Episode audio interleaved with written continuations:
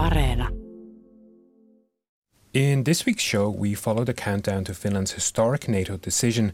We discuss Finnish language barriers and we look ahead to Tampere and Helsinki hosting the Ice Hockey World Finals. Hello and welcome to All Points North, the podcast that always has news. I'm Ronan Browne. And I'm Zena Iovino. And we begin this week's show with some breaking news. We are recording on Thursday afternoon, just a short time after Finland's President Sauli Niinistö and Prime Minister Sanna Marin came out in support of Finland applying for membership of NATO.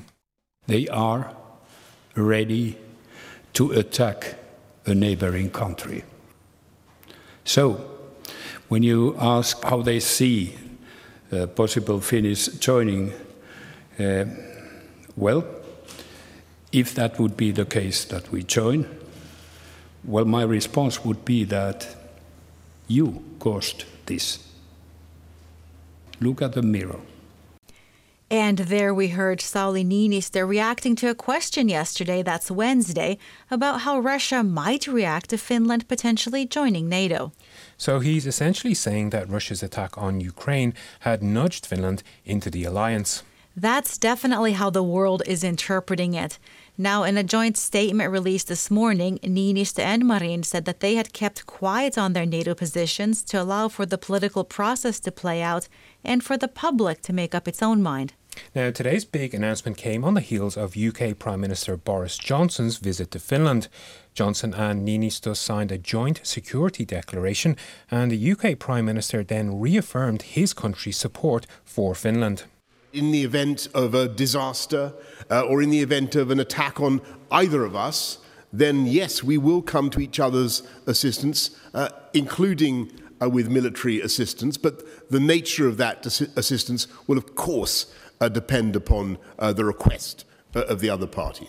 Uh, but it's also intended to be the foundation of uh, an intensification of our security and uh, our defence relationship in, in other ways as well. Just before we came on air this afternoon, the Kremlin said it considered Finland's NATO move a definite threat and that it would not make Europe or the world more stable. Uh, a Kremlin spokesperson added that Finland's move to join NATO was a cause for regret and that Russia would impose a symmetrical response. On the other hand, Finland's announcement has been roundly welcomed by political leaders in the Nordic and Baltic region and across Europe. Swedish Foreign Minister Ann Linde said Finland's announcement would have an effect on Sweden's decision as well. While Danish Prime Minister Mette Frederiksen said Denmark will do everything it can to ensure Finland is admitted as quickly as possible into NATO. And Estonian Prime Minister Kaja Kallas said Finland can count on her country's full support, as she noted history was made by today's announcement. Now, Niinistö and Marin said, and I'm quoting here, Finland must apply for NATO membership without delay. We hope that the national steps still needed to make this decision will be taken rapidly within the next few days. Ronan, can you walk us through what those steps are, or when can we expect Finland's train to arrive at the NATO station, as former Prime Minister Alexander Stubb likes to say? well, yes, a formal decision is expected in the next few days, and Stubb certainly is fond of that particular metaphor. Well, now that Niinistö and Marin have stated their positions, the next big date on the NATO calendar is Saturday, when Marin's Social Democratic Party is expected to announce its position.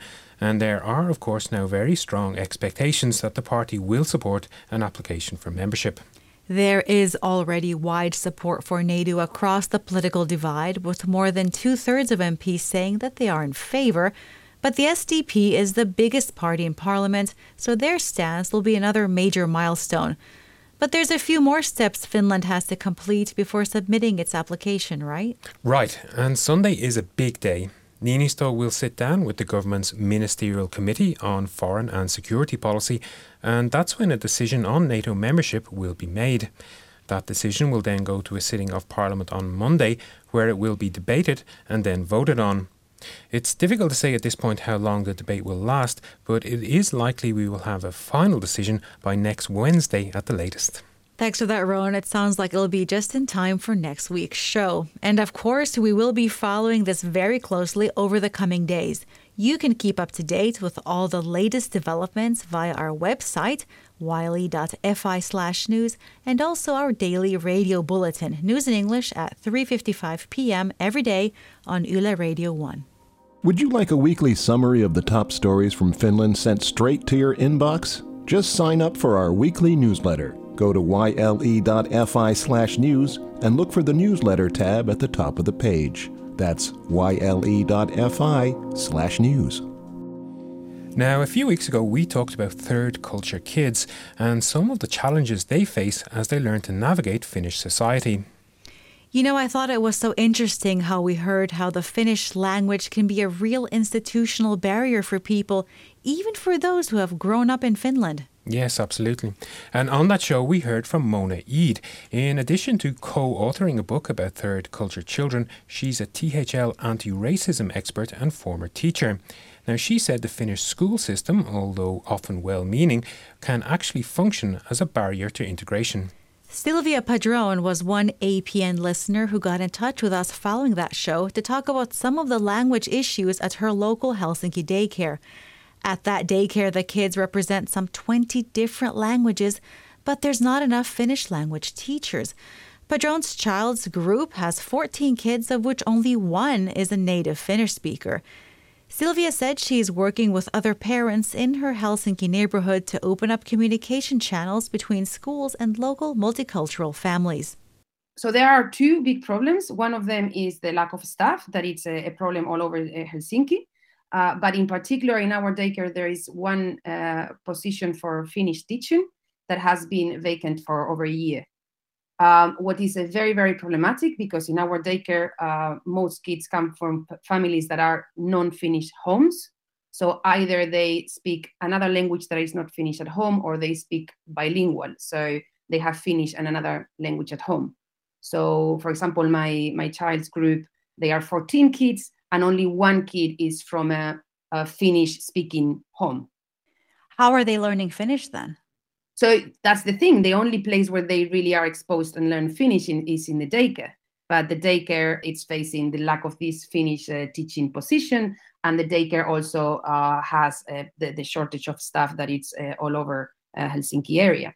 So that that has been like one of the main challenges. We don't know if our kids are learning or not, have a good Finnish or not, because this is an information that the daycare doesn't really follow track.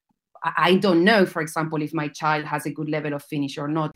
We've just come out of a teacher strike, so Sylvia also drew attention to a chronic shortage of teachers.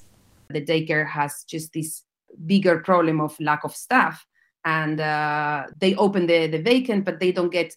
Uh, apparently, there's no support from Helsinki municipality to fill in this vacant. The, the, the position is there, is open, no one applies, then teacher doesn't come teacher doesn't come and, and, and that's it. And then so the staff that it's there concentrates mainly on trying to teach the kids Finnish, but this is stuff that it's not Finnish teachers. This is a stuff that it's supposed to be doing all the other activities. And that was Sylvia Padron. It does seem somewhat illogical to expect kids coming from a multitude of linguistic backgrounds to learn Finnish if there aren't enough qualified teachers. Well, on that note, Sylvia told us that she had reached out to the Helsinki Deputy Mayor of Education, Nasima Razmyar, to share her concerns and raise awareness about how detrimental a lack of staff can be for kids who are trying to learn Finnish. Mm, very understandable. And Sylvia and other parents from her daycare also want educators to consider the mix of Finnish versus other languages when forming daycare groups. I reached out to the city this week and heard back from Keijo Räikkönen. He's an early childhood education district manager. He admitted that staff shortages were a problem all over the capital. He also said that some catchment areas have relatively few Finnish speaking families. But he really did want to emphasize to me that teachers work hard to help children build their Finnish language skills using a variety of pedagogical methods. Well, I'm sure our audience has lots to say on this one, so do please let us know what you think on WhatsApp at plus 358 44 421 0909. One story that's really drawn our readers' interest this week was an article about a Wolt food courier whose residence permit was denied. Yes, we reported that Finnish immigration authority Migri denied Muhammad Musa's residence permit application because his income was not considered to be credible. Now, in that story, we reported that this self employed food courier's turnover averaged over 5,600 euros a month last year. Now, Musa, who's originally from Ghana, wanted to relocate his wife and three children to Finland, but in order to meet income requirements, he would need to prove take home earnings of 2,900 euros per month. So the way it works is that Migri refers all residence permit applications filed on the grounds of business ownership to the Uusimaa ELY Center, which is a state agency. In Musa's case, the ELY Center deemed that it was unrealistic for him to expect a similar salary trajectory over time. Now, these ELY centres play a pivotal role in entrepreneurs' residence permit matters. Migri will automatically deny a permit that's not been recommended by an ELY office. I talked to Kari Koivisto, a unit head at the Uusimaa Ely Center. I asked him if the agency is treating sole traders in the platform economy differently than those who have more traditional businesses. And what did he say? Well, he denied that self employed gig workers were being evaluated any differently than other business owners. But he did say that each application is examined on a case by case basis in terms of a business's viability. Okay, and was there anything else? He did say that the agency tries to process applications quickly and that the current wait time is two weeks. He also mentioned to me that Finland wants more foreign businesses to set up in Finland. Okay, I see. Well, before we move on, we should mention that the food courier at the centre of this story graduated with a master's in chemistry from the University of Eastern Finland two years ago. He started delivering food when he wasn't able to find a job in his own field.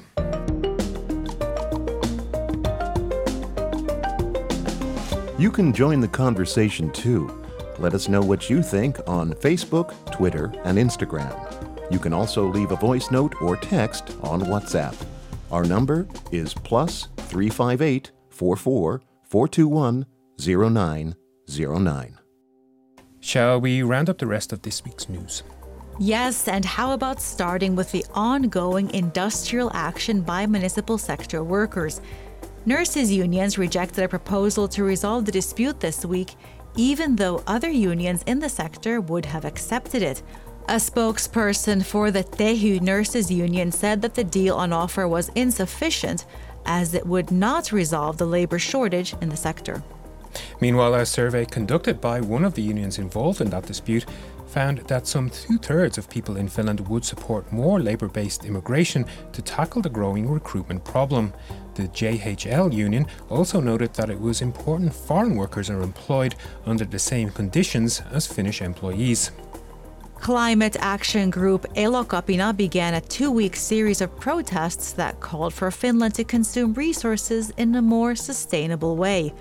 Last weekend, the activists blocked security screening at Helsinki Airport. A commissioner of the Sami Truth and Reconciliation Commission stepped down from her role this week, citing the impossibility of the task the Commission faces.